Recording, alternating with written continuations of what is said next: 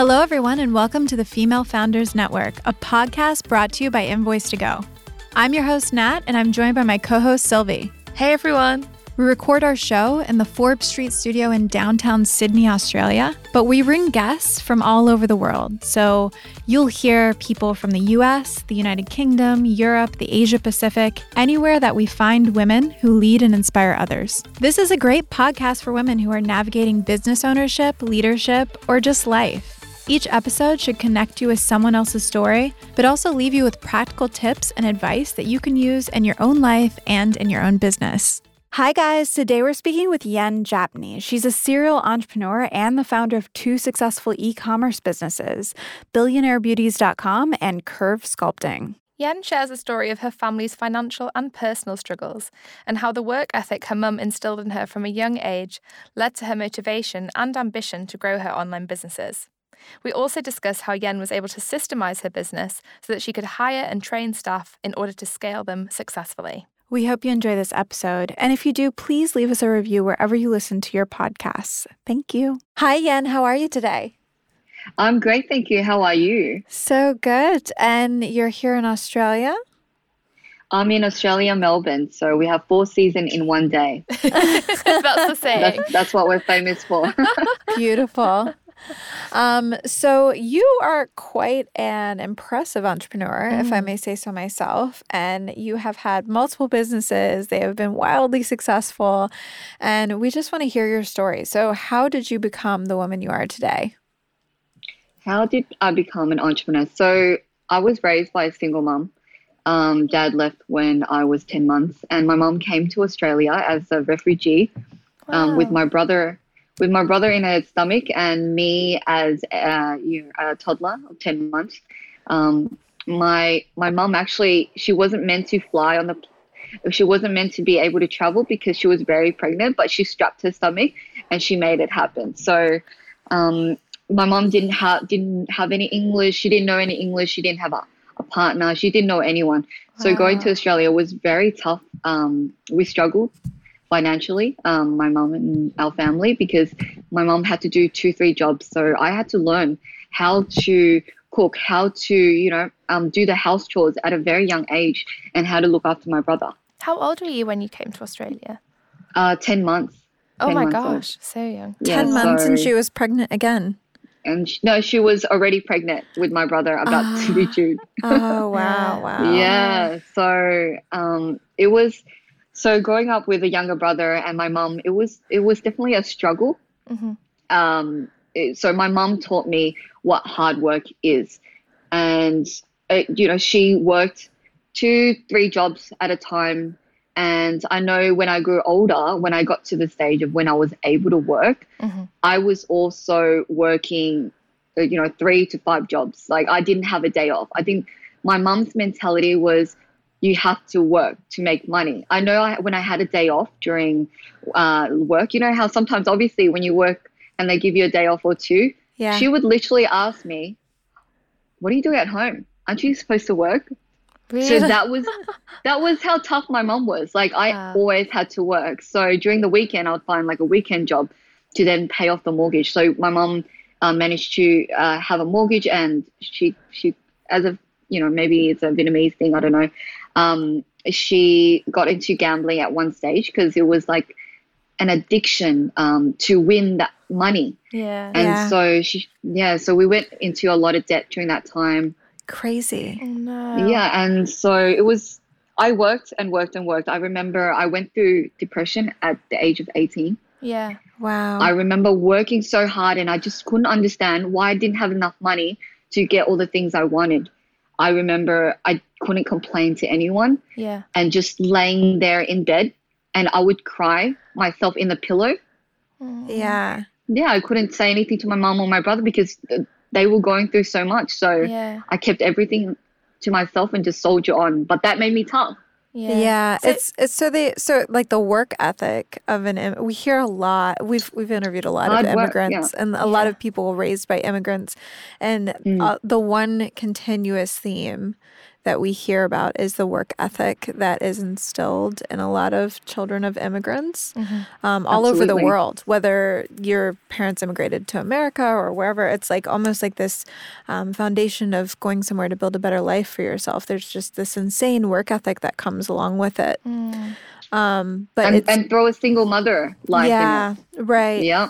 But it's it's interesting to me that it was like the work ethic, but then the financial backing, like that financial education that you'd need mm-hmm. to to achieve financial security doesn't sound like it was necessarily there, like along with the work ethic. So then you end up just working even harder. Mm. Mm-hmm. Is that correct? But or is that your absolutely? Experience? Yeah, uh, definitely. And I know that it took me a long time from getting to, you know, um, working really hard to hiring staff. Yeah. So that I'll tell you that later on. Yeah. But um, when I when I started my business, I actually started as a side hustle okay. while doing full time at a hospitality job. I was doing waitressing. How mm-hmm. did you find, obviously, like money was tight, you were working so mm. hard to get money. It sounds like, were you helping to pay the mortgage for the family home as well with, with your Absolutely. That, yeah. Yeah. Yeah. So one of my job when I was uh, 18 was real estate and I was determined not to rent. I wanted to make sure that we could buy our own house and invest in our own house. Yeah. So that was something that was high in my values at that time to be able to make that much money to pay the mortgage. Wow. That, yeah, it's amazing. So then it must have been a difficult decision to start a high risk startup and, mm-hmm. and, and put money into a business. Um, what, or, or did you kind of feel like this is the only choice I have if I actually want to make money and have more time? I think for me growing up, I always knew that I had so much more to me than just, you know, just waitressing. I just knew with me, I have so much to give to the world. I have so much knowledge, and I know that I was so ambitious yeah. to do more. And so I did meet a lot of um, successful people during the period where I was working in hospitality, and we built like you know you connect with them, and they do see that in you as well. So that motivated mm-hmm. me to do more. Um, and so I actually was working on my side hustle for many years. Mm-hmm. So I started my first business at 23 years old. Okay, and that um, what was that business? I'm 31 now. That business was um, a lash business. So that was like I was like the very first few that started um, mink lashes. Yeah. So it's like a different type of um, eyelash, um, strip lash where you it's more lighter, it's fluffier, but it's a little bit more pricey.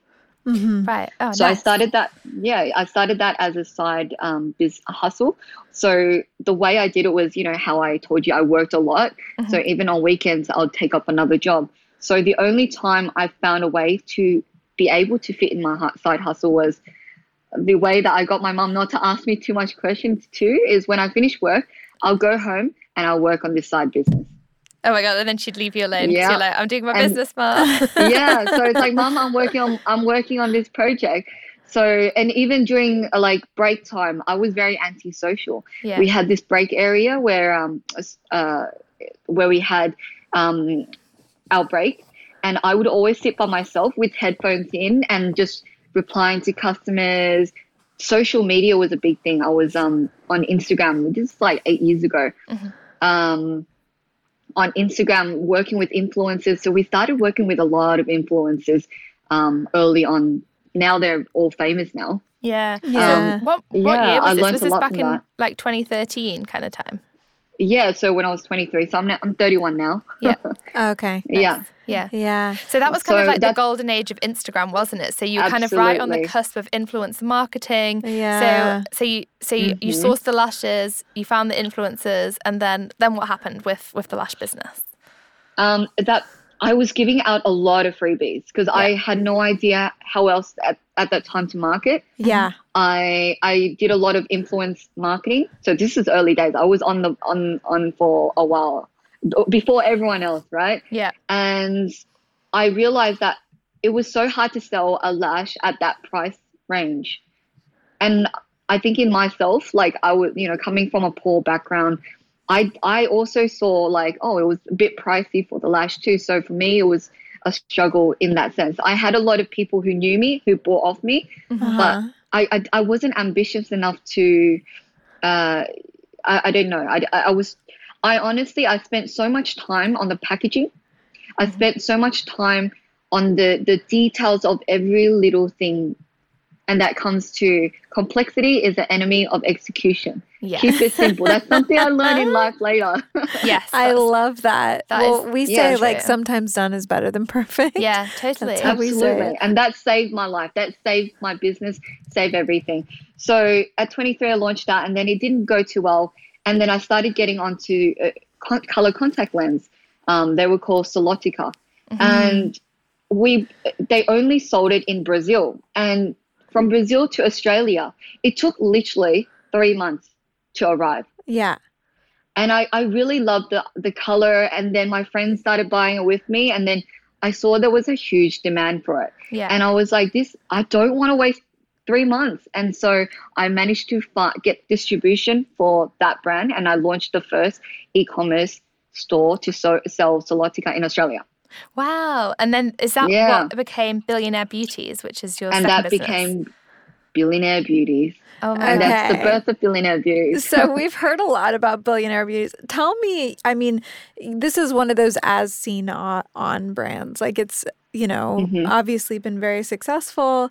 It's still very successful for you. Tell me about the rise of that, how that happened. Were there any bumps along the way? Because Absolutely. It, I know it just didn't go gangbusters right away. There's got to be mm-hmm. some story there. So tell yeah. us about it. so Billionaire Beauties launched um, and I was selling like, I only bought a little bit of stock because I had not that much money. Uh-huh. Um, so I put in, you know, probably a couple grand and then to see if it sells. And we only we started off here. I'll share I'll share this with you. So we started off with um, an Instagram account, and then on that Instagram account, because I still had my Diamond Japney website, mm. Uh, it was very expensive to do another website. So what we did was on that Instagram account, we actually linked it a private link onto our Diamond Japney. Uh, just a link on Diamond Japney, so that way to see if that product actually sell. So it was so like the shop we, you'd already set yeah, up online, basically. So you didn't have to go through the process. Yeah. Wow. And this so is, I'm guessing, before I had to, like because I had to test it. Yeah, I yeah, had to test yeah. if it's sell or not before I start a whole website gotcha. and invest in a website. Mm-hmm. Yeah. So this was before like the easier tools like Shopify didn't exist, I'm guessing. And like No, Shopify did exist, oh, but did I it? think for me I didn't want to pay for another Shopify store gotcha. and have it built. Yeah. Okay. So I was working on budget. Yeah, yeah, gotcha. Okay, so so, we, so you have this link back to your existing site. You've got mm-hmm. a little bit of stock. Then what happens? And it sold out straight away. Oh my god! Every time I restock, it sold it straight away. So during oh. this time when I was selling my stock and reinvesting back into the business, I was then able to have profit to make that website. And these are essentially um, really beautiful colored lenses that don't they're correct. very natural yeah mm. very natural looking and they just don't they don't come with any eye correction.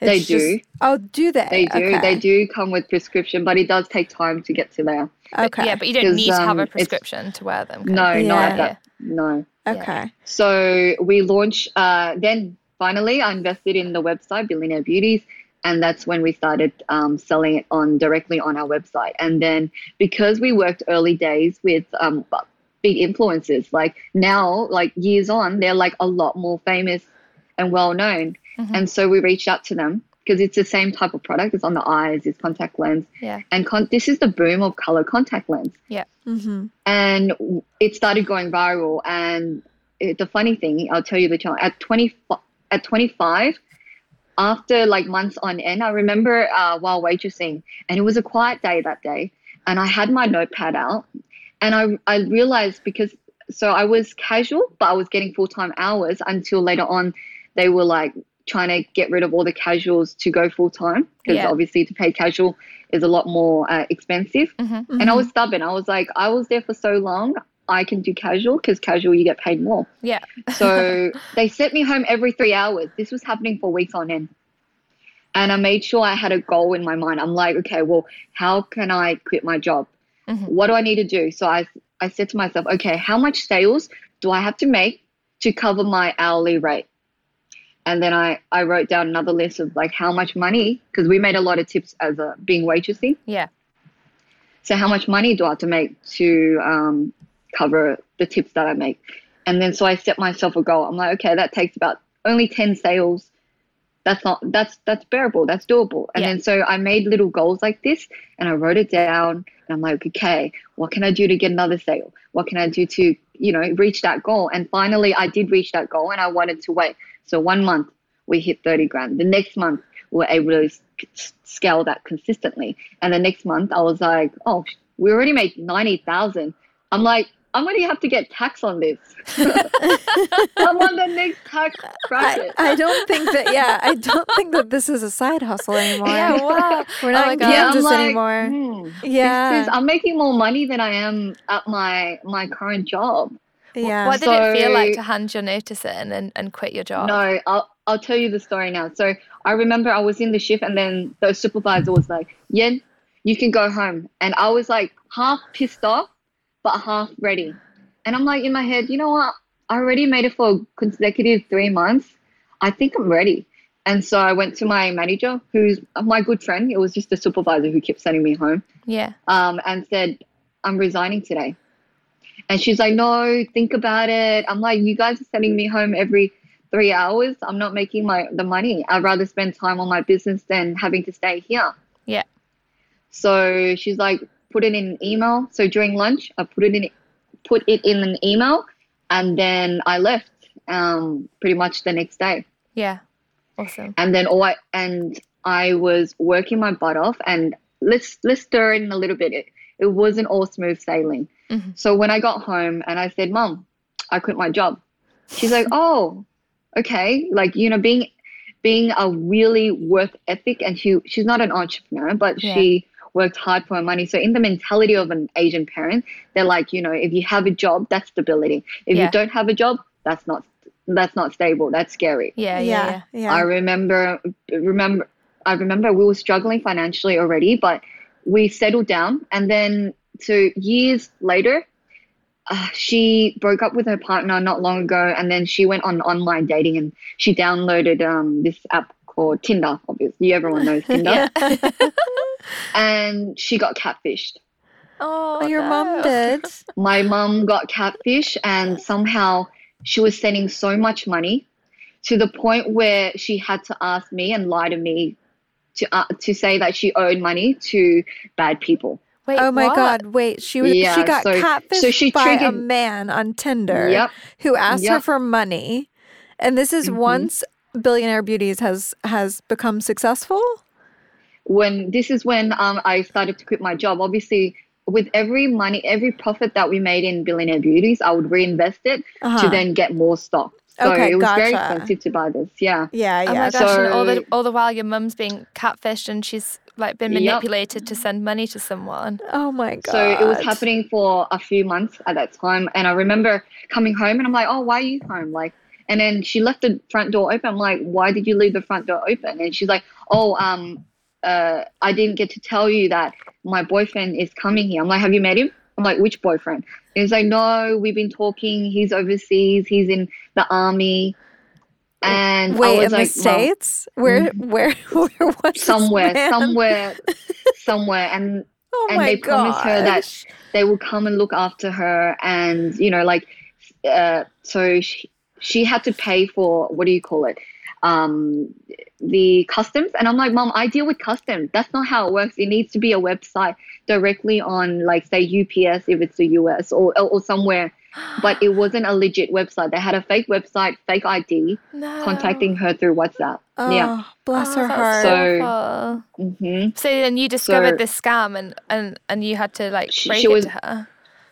she was in debt for $15000 wow. because she started yeah. So she had money uh, uh, whatever money she did and we were due for bills and everything. So she used that money to send it to him.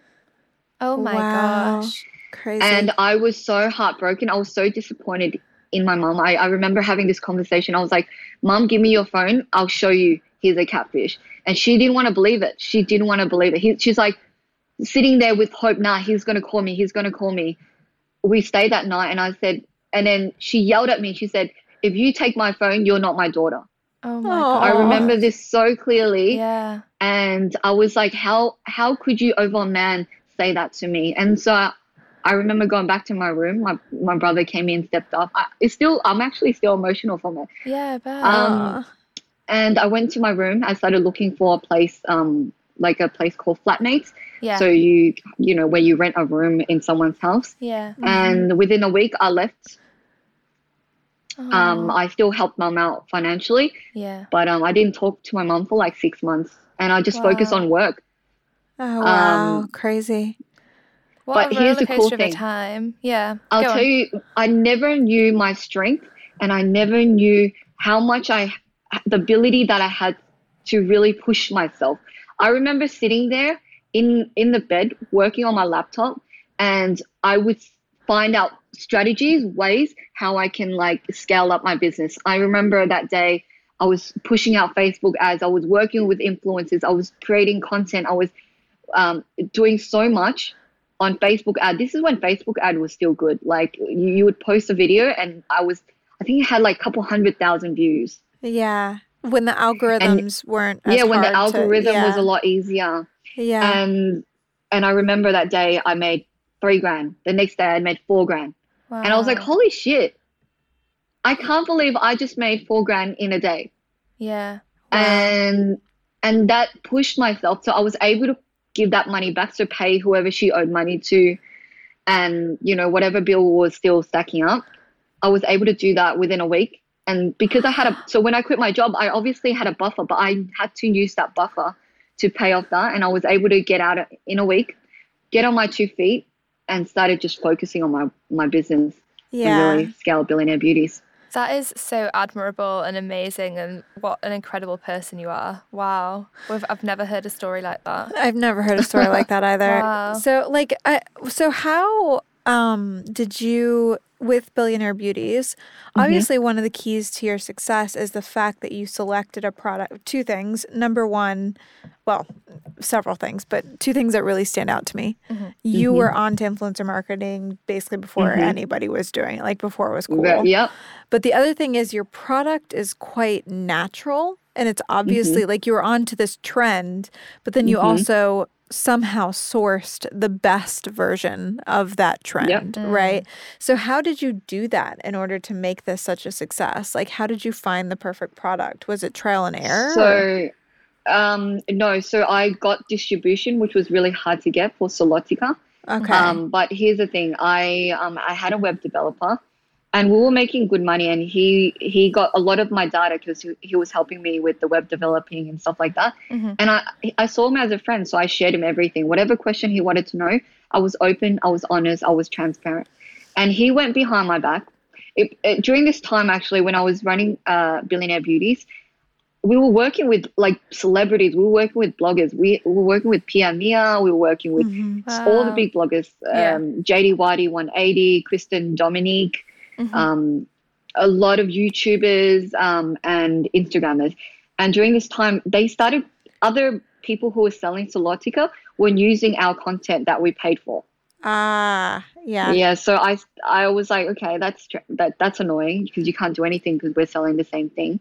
Mm. Um, I this web developer who I trusted, who I saw as a friend, went behind my back, and what he did was he pitched people I knew and he pitched other people to to start a website competing with me.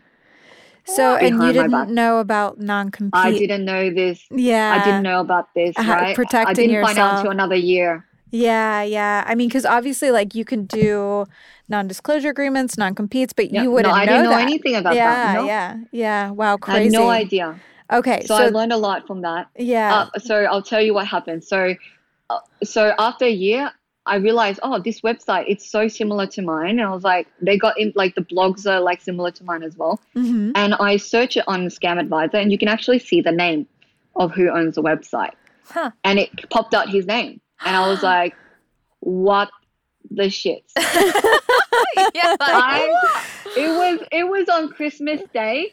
I message him the most nastiest message I would ever say to someone. you are the lowest type of low. Yes, Uh, all everything you can say, I said it.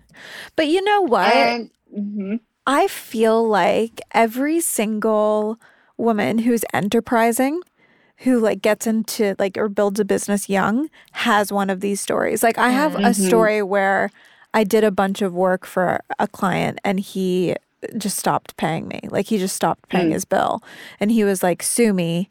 And I'd created my own contract, quote unquote. Mm. And he knew that it wouldn't hold up in court because I'd written it myself. It was really, you know, whatever. Or I didn't have the money to sue him for it. Yeah. Right. Mm. So I feel like every enterprising woman who starts a business young gets screwed over at some point and learns a big, big lesson. Yeah. It was definitely a big lesson. I know for me, but here's a beautiful thing. Yeah. Because we were distributing Solotica, which is expensive to buy in and expensive, like it's it's not cheap. It's about 150 AUD mm. mm-hmm. for a pair, but it's long lasting. It's very natural, like you said. Um, so when when he did that to me, and given that people were copying our content over and over. We had videos where I edited and um, did a compilation of all our bloggers, and people would steal chunks of that and repost it. And you can even see our watermark on the when they repost it. Oh my god, so, so crazy! Yeah, I was so frustrated, and you know, like we we had millions and millions of views on these videos on Instagram, on Facebook, and I was tired. I was like, you know what? I'm gonna I'm going to go to Hong Kong. Um, there was a uh, it's an optical um, event. Mm-hmm. It's a huge optical event where they sell color contacts, and everyone around the world, manufacturers around the world, come come here to um, do the what do you call it um, exhibition. Yeah. And so I flew all the way to Hong Kong. I was like, I had no idea. I've never flew by myself before, so it was very daunting. Mm. But I was like, I bought a friend a ticket. She's Chinese. I'm like, you know what? You can come with me and be my interpreter. there you go. So I flew over with me, and we went to the exhibition. And um, soon after, we launched our own brand. Um, our lenses are made from Korea, not from China, and they're the highest quality color lens. And because in the market, what we were missing um, with Solotica, they're very, very, very light colors on the eyes. Like some people wanted the feedback that we had from our customers mm-hmm. was that they wanted something a little bit more darker and more natural. Okay. And not so overly bright. So that was where we fill in the gap. And I launched Otaku Lens, which um, is world renowned now. Yeah, and um, so that's your yeah. that's your own lenses that's that you now manufacture. Brand. So you've got the full yep. vertical. Awesome. Yep. So we filled in every color that that customers were demanding. We would bring out new colors now. We just launched a new collection called Human Iris. So the design is like a human iris um, eyes. Wow. Huh. So, so, you mentioned earlier that you mm-hmm. um, obviously work really hard, and then you had to start hiring people, and there was a bit of a transition yep. phase where you Absolutely. kind of like got to the point where you needed to hire. What? When was that? How did it go? And were you kind of afraid of letting go of control of some areas of, of your business? Was that a bit of a struggle? Can you just tell us a little bit about that whole experience yep. of making the decision to start hiring to help you out? Mm-hmm. So I noticed, I remember sitting in my apartment and I was like working from 7 a.m. to 7 a.m. the next day. I would squeeze in like three hours sleep in between. Yeah.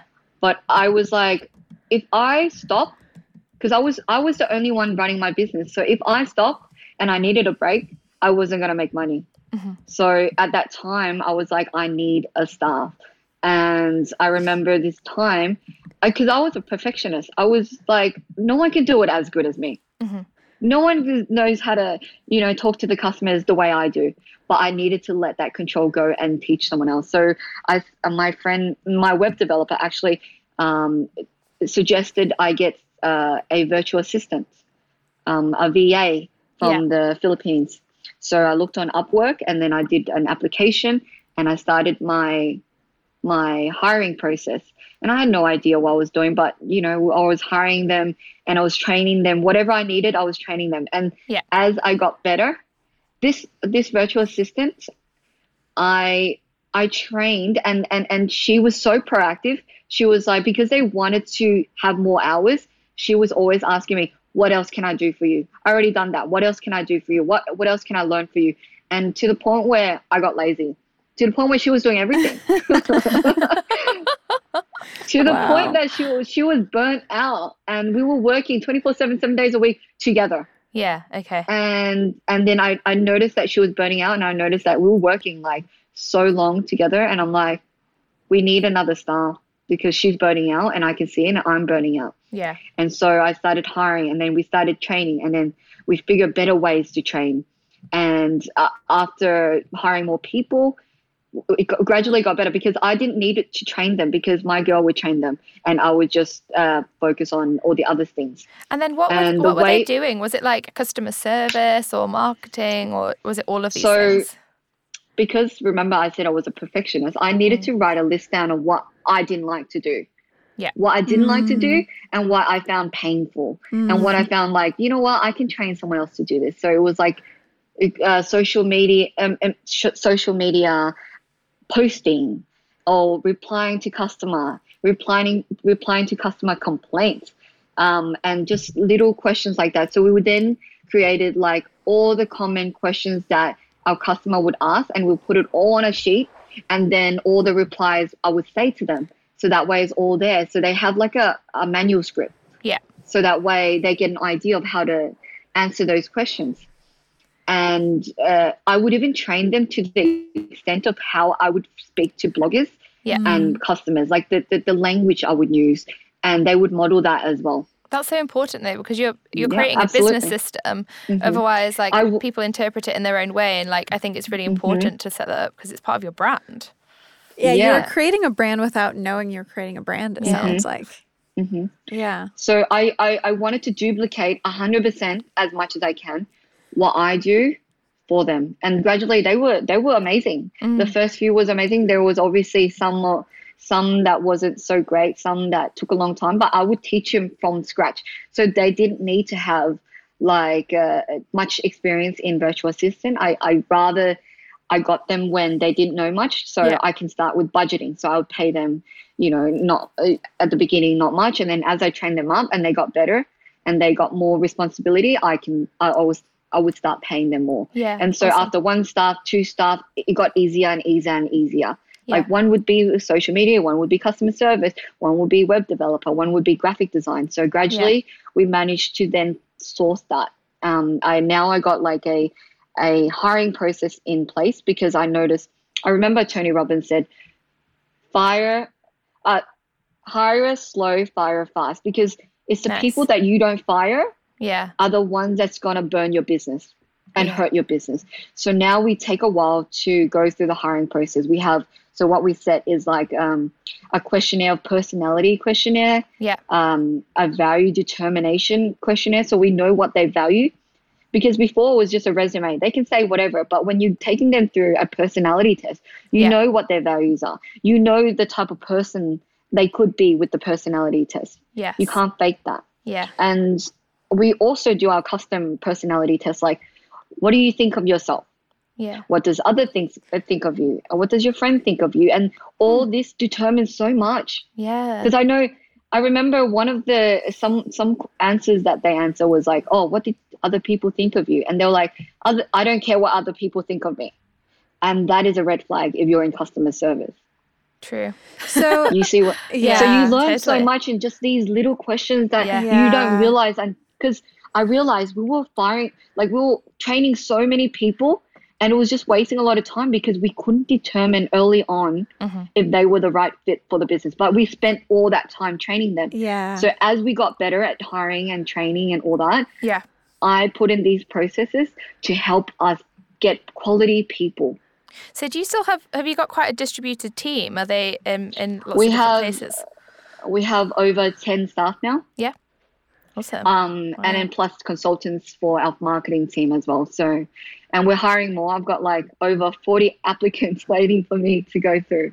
wow. So, yeah. let me, I just want to go back. I want to talk about your mm-hmm. third business that you're, because mm-hmm. you had the mink eyelash business first, which you shut. Yeah. But um, first, I just want to go back and touch on that because none of our other, this is a really hard topic, and mm-hmm. none of our other entrepreneurs have really touched on this yet. Mm-hmm. Mm-hmm. What do you mean by if you don't fire someone that you need to fire, they will end up ruining uh-huh. your business? What do you mean by that? So let me give you an example. Yeah. Say one one staff is not keeping up, like they're they're late all the time. Mm-hmm. They don't reply or they don't uh, contribute to the group chat. So I had a staff that was just constantly late one or two hours, and we all start at the same time. So how does that reflect back on the rest of the team? Mm-hmm. Mm-hmm. Or the way that a, a, certain staff would talk to them to to the team or the way that they would do things and they would make mistake or they would blame another staff member without taking ownership yes the thing yeah, that so, I've really noticed is really, really bad, and and maybe this is like because I've been a woman leader for a long time. If mm-hmm. one of your staff members or colleagues starts being disrespectful towards you, it's almost like an open invitation for mm-hmm. others to be disrespectful towards you as as a woman leader. And it's really hard to I find to keep that in check because you know, other people see that behavior and then they're like, oh, well, 100%. Well, so and so isn't answering that. I guess I can just not answer her. You yeah. know, she's not, she's not, yeah. you know, it's there's no the consequence for everyone else. Yeah, yeah, yeah. You're not a friend, you're a boss. And sometimes exactly. you have to have those like hard yeah. situations. Yeah. Like, hey, if, if you are missing a deadline, that's a big deal. And I need you to take ownership of that. And, mm-hmm. yeah you know, because everybody else sees that. And I think that that's, it's mm-hmm. a really hard thing. And a lot of women I know, women leaders I know, struggle with firing people, letting people go, giving people 100%, consequences. Because they're good people. It's not like they're bad people. And you want to help them, but if they're not willing to help themselves, you need to let them go. And I know for me, it was so hard because I'm so empathetic and compassionate. And it was like, it was so hard for me to fire them. I always believe that they have more to them. I believe that they have a really good side and they can learn and grow because that's my mentality. Right. But I and I had a so I had um a staff who actually focuses on that. So she's a little bit more tough in that sense. And it's it's better that she did it than I did it. So she, I always you hired an it. HR person, basically. yeah. yeah. So she would uh, yeah. uh, do the firing without um you know, without me feeling so bad about it. Oh. Yeah. So yeah, so let's I'll share to you with our um uh our third business, which was Curve Sculpting. Mm-hmm. We launched it uh, during COVID just a few months ago. Um, I was at home and I was like bored. I'm like an introvert. I don't go out anyway. But it got to the point where if an introvert is getting like, oh, I feel a little bit too stuck at home. Yeah. I was like, I wanted to find something else that I can work on because yeah, I was like, you, well, you can't go out to restaurants. So in Melbourne, in Australia, we couldn't, the shops were all closed. We couldn't go anywhere. We during couldn't the pandemic, leave the house. You mean during the pandemic? Yeah. Okay. Yes. Yeah. During the pandemic, we couldn't do anything, go anywhere, and it was frustrating. And so during that time, I thought, oh, you know, why not launch another business? I had this idea for a long time, and I um, it's a waist trainer. Mm-hmm. Do you know what a waist trainer is?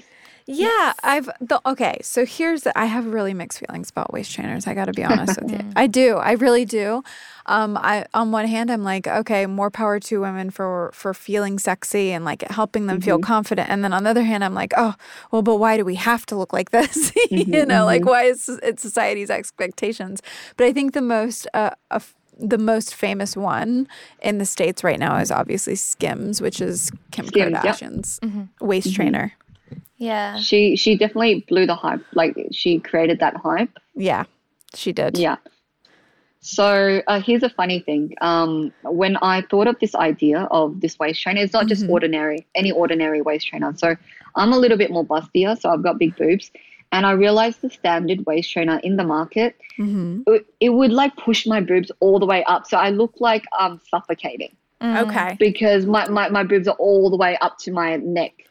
And I hated that. And also the waist, the standard waist trainer would cut off in like where your pants cut off. Uh-huh. And it, and we have, then when we sit down, you have this like little pouch, bottom pouch of your stomach just hanging out. Yeah. Weird yeah, so I didn't like that either. So I started sketching out and I drew this design out where it our design, the curve sculpting waist trainer, the point of different compared to the the one all on the market is that it has a curve under bust, so it sits nicely under your bust, and it has a lower curve um, near your bottom pouch, so that way it covers that bottom pouch as well.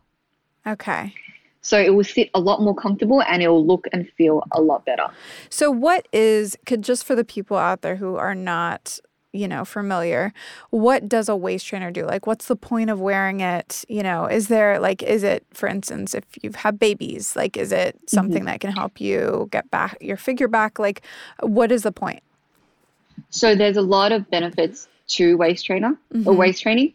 Um, yes, what you said, it helps with the skin. So say for instance, when you you gain weight and you lose all that weight, you have saggy skin. Mm-hmm. So the best way is to get you back, you know, the skin to attach back into the stomach is waist training.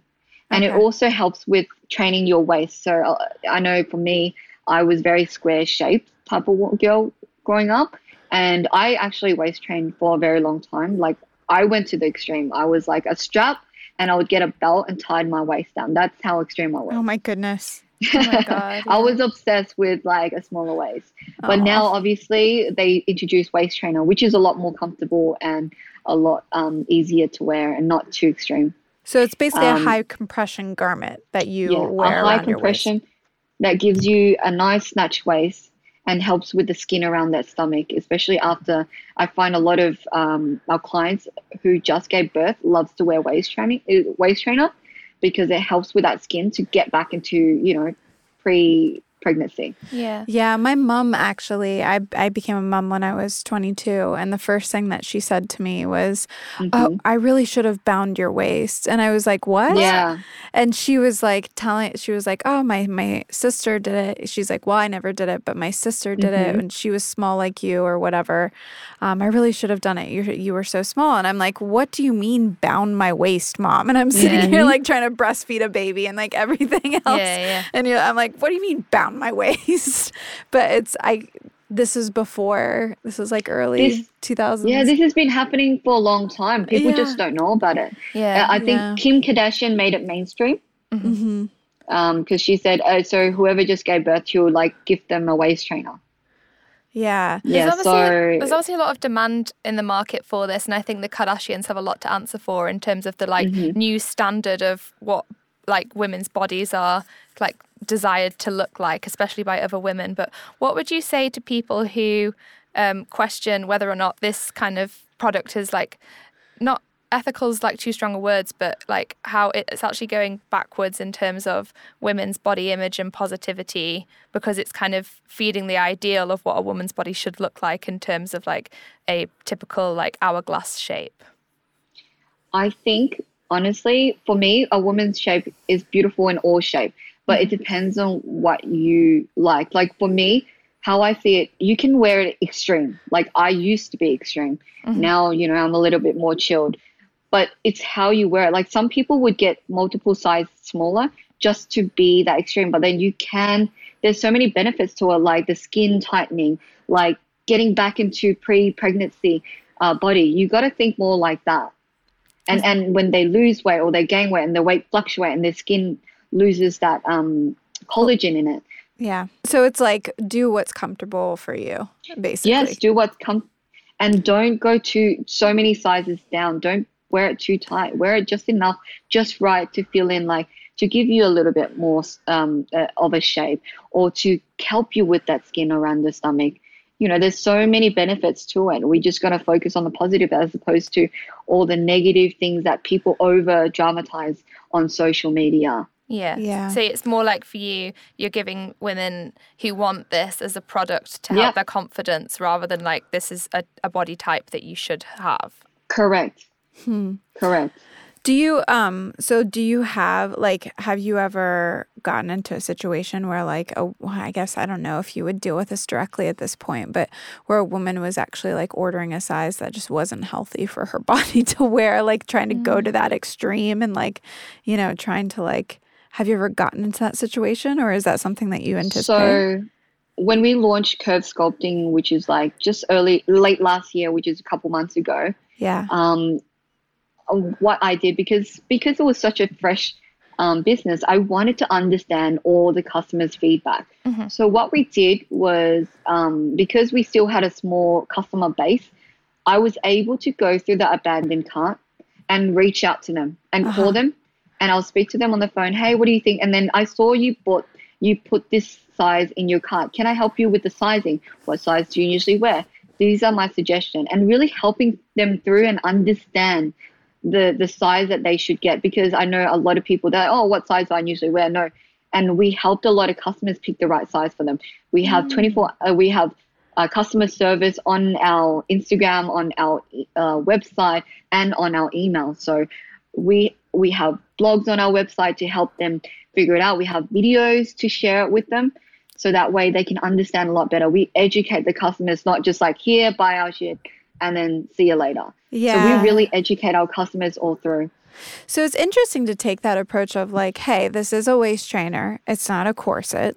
You know, yep. this is to help you with some insecurities that you might have, help your body like, you know, regain its shape maybe after pregnancy or whatever. Mm. But we are not encouraging you to mm-hmm. go to that extreme like Kardashian look, you know? It's you were encouraging yeah. you to be healthy about it and realistic. I think that's an interesting concept. I'm just so inspired by the fact that you went through all your abandoned cart emails and emailed everyone individually. I they loved it. They were like, "Oh my god, this is." I don't even know if they know that I was a CEO. But yeah, but it's, I, I was really getting to know our customers. Yeah. I really want. I cared. I wanted to know. I wanted to see how we can improve in anything. Yeah. And that's really good advice for like anyone starting a business is like don't be afraid to reach out to your abandoned carts and ask them why they abandoned their cart mm-hmm. and and see if you can be helpful and and actually like have a dialogue like you're not like hidden behind a screen like you actually are the face of your company and you can you can have that dialogue and find out how you can better serve people and then for the american listeners so, in the room they're trying to say the word cart. You both had a thick accent. I was like nobody's gonna know. All right keep going. No i think that's really um, inspiring yen. Like you've you're so tenacious like everything that you do is just like you just give your absolute all to it and 100%, 100%. to make your dreams happen and to, and to grow your business. One last question uh, about this this company. Do you have like did you use the same playbook that you kind of made up with with uh, billionaire beauties to bring this to market? Or do you, did you put a new playbook together? So um, launching this product is a different uh, niche. So it's not in beauty like i'm used to but it definitely I did learn a lot because the there is slightly different audience uh-huh. that I found because uh, we have a feature account and we turn that feature account into our main account, which is Curve Sculpting on Instagram. We have over 100,000 following because we've been featuring a lot of we were a feature account for a long time. Yeah. So just nurturing, nurturing, nurturing, and finally we launch a product. Yeah. Um, Build the audience so, first. Yeah, with yeah. audience first. So we have for our so we don't just promote our products. So what we do is I have a um, makeup account which we feature uh, makeup artists, uh, makeup bloggers, and anything that's viral on social media in the beauty industry. It's Makeup XYX, and we have almost, oh wait, let me check. I think we got over 500,000 people on there or followers on there and with high engagement millions of impression you know daily weekly and so we would feature that with our bloggers who we work with and also tag them so they get featured and it goes viral. Because usually what we post goes viral and other makeup feature makeup account would then post that and that creates a ripple effect which mm-hmm. goes viral. Yeah, yeah, okay. That's awesome. So um, I wanted to share with, with curve sculpting when we the, the thing what we focus on is giving value.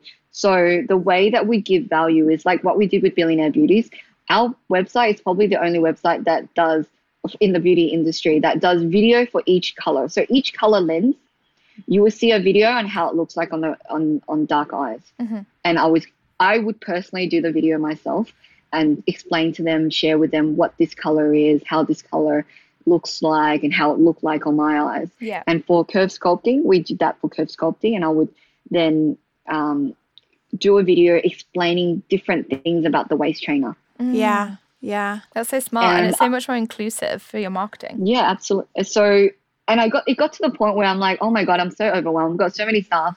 I got so much to do. And then so we started reaching out to bloggers to then sh- who really value like waist training and let them review it and let them share their thoughts. And then that way we can then build that, you know, uh, audience who people who trust them and who people can uh, have knowledge in our product more. Mm-hmm. So yeah. that's something we do do a lot, giving value, um, sharing in video, um, TikTok, Instagram Reels. So yeah. I think the interesting thing there too is like to see real women like they're with products, especially beauty and mm. fitness mm. products. It's like seeing real women, not you know, necessarily all the model type or like the I'm six feet tall kind of body type. Like, okay, so here is, you know, Jada, and she is just had a baby two months ago, and she's like five six, not like six feet, you know. And like this is her with her waist training journey over time. Like that stuff is just so powerful, and that's just the power of social media is actually finding people that you can relate to based on you know what your body type might look or feel like or your values or your goals or whatever. And that's kind of the the niche that you found really early on. Um, we actually sold out in the first month. oh my god. yeah, we did. Oh, okay. We're so sold out right now. I'm waiting for stock because stock is taking so long. Wow. So if you go on our website, all our big sizes are like all sold out. So I'm waiting for stock right now.